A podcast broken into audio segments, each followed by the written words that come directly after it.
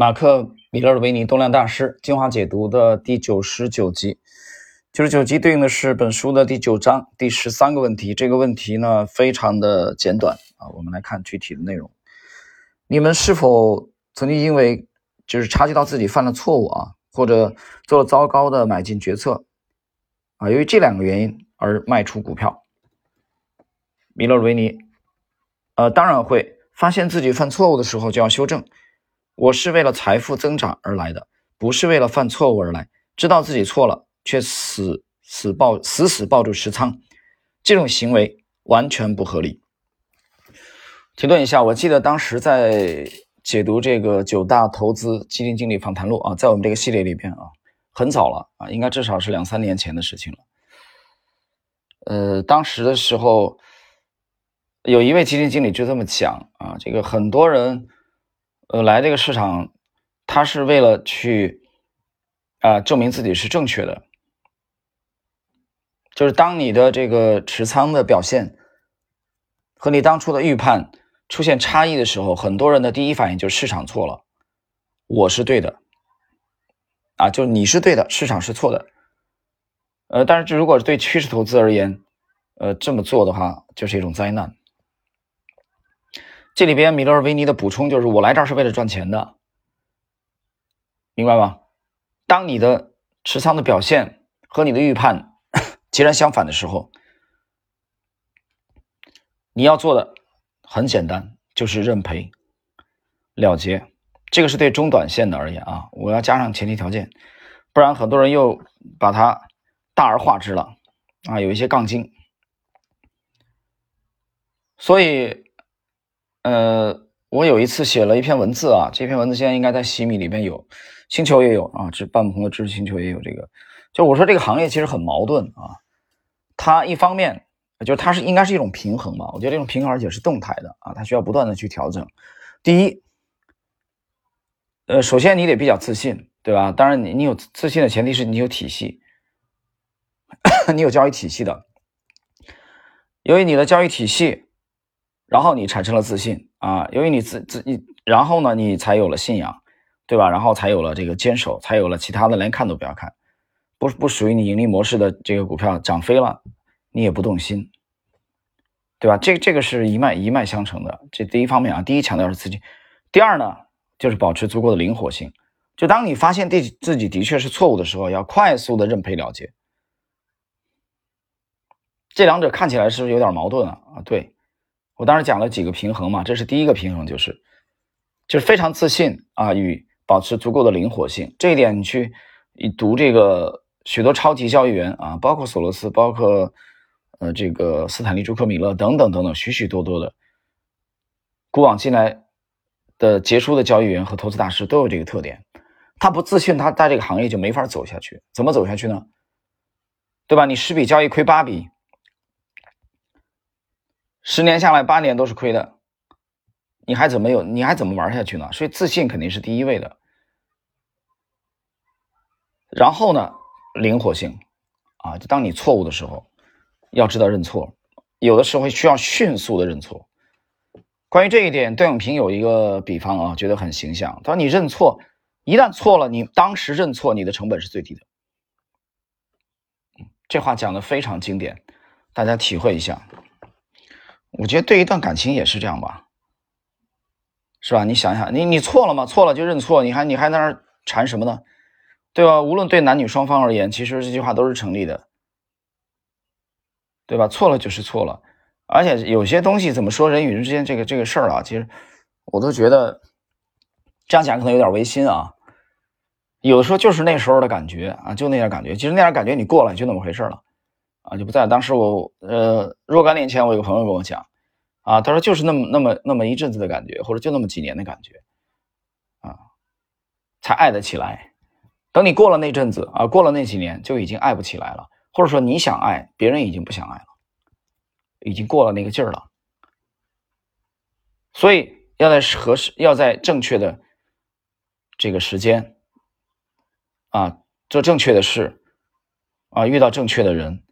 这个不容易，我觉得挺难，啊，这个其实还是需要机缘吧，啊，机缘这个是不可强求的事情。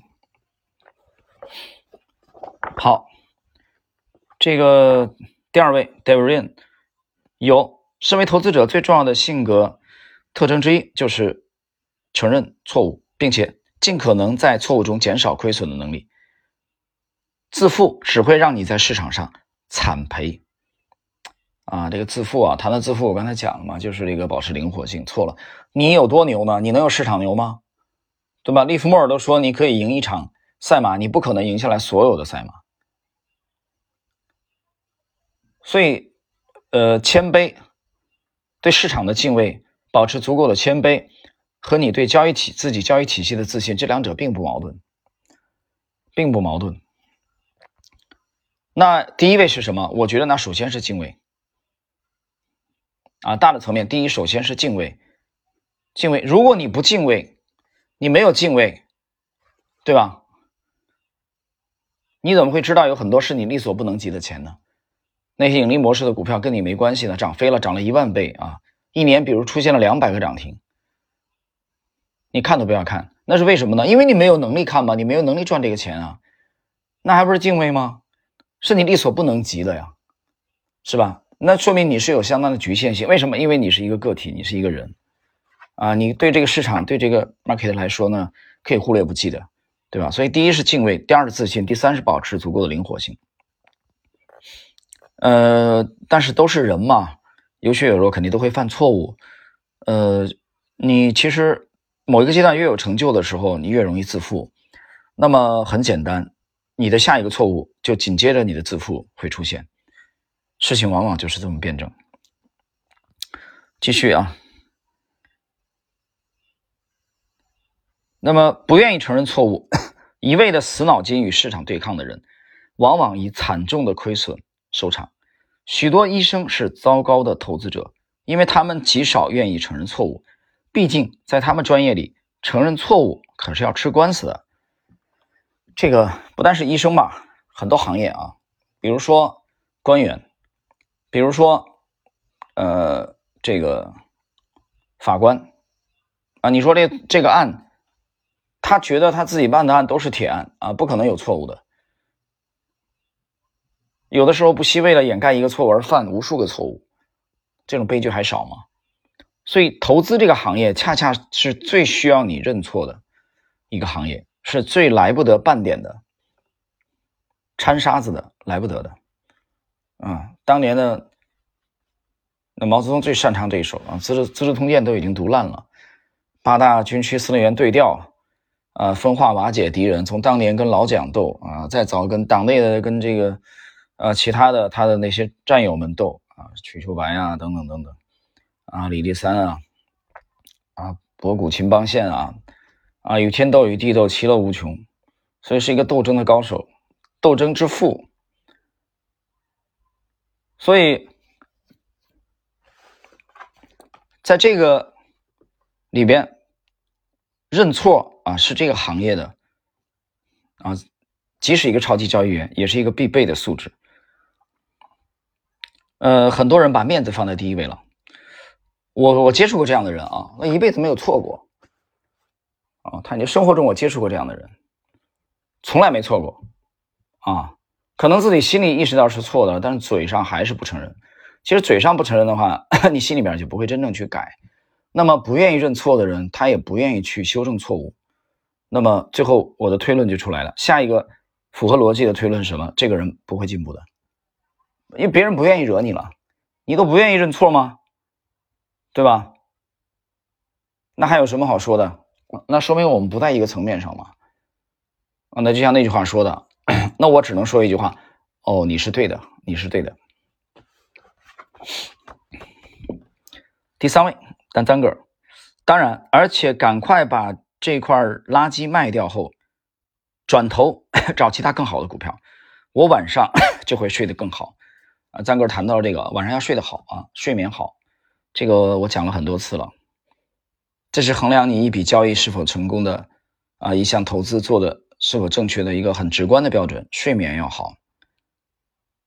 最后一位，马克里奇二世，我不记得我曾经这么做，但是如果我真的做了某个愚蠢的买进决策，我一定会赶快出脱离场，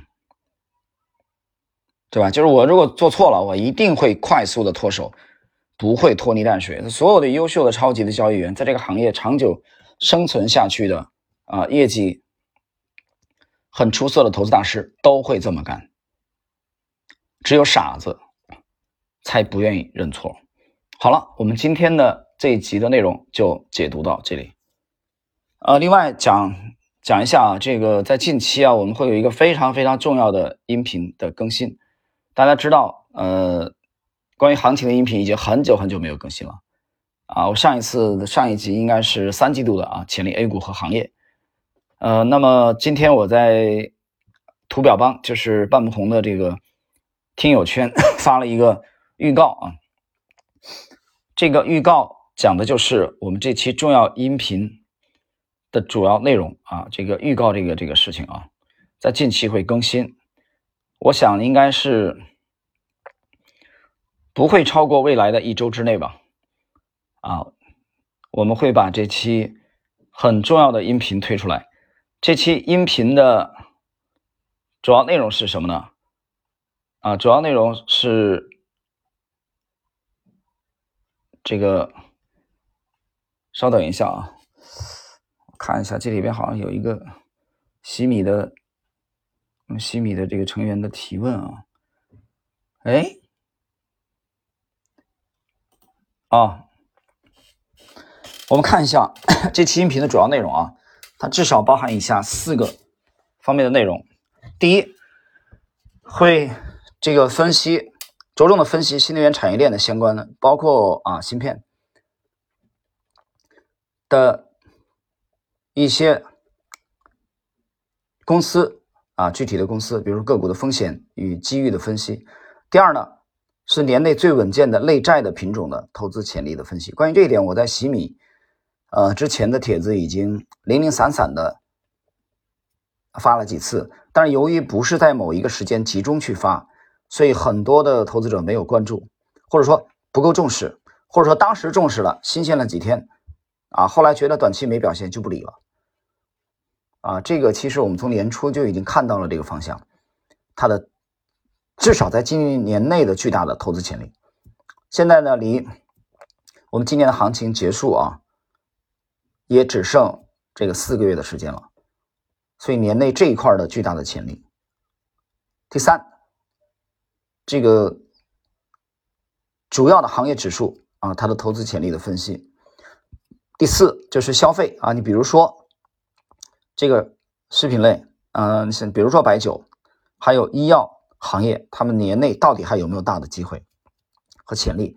我们会通过一些这个它的相关的行业龙头的分析，啊，跟大家去这个比较深度的去交流，所以大家可以关注一下近期这一期重要的啊音频内容。当然，这期音频对所有洗米团的成员啊是免费的，免费可以收听的。对洗米团成员。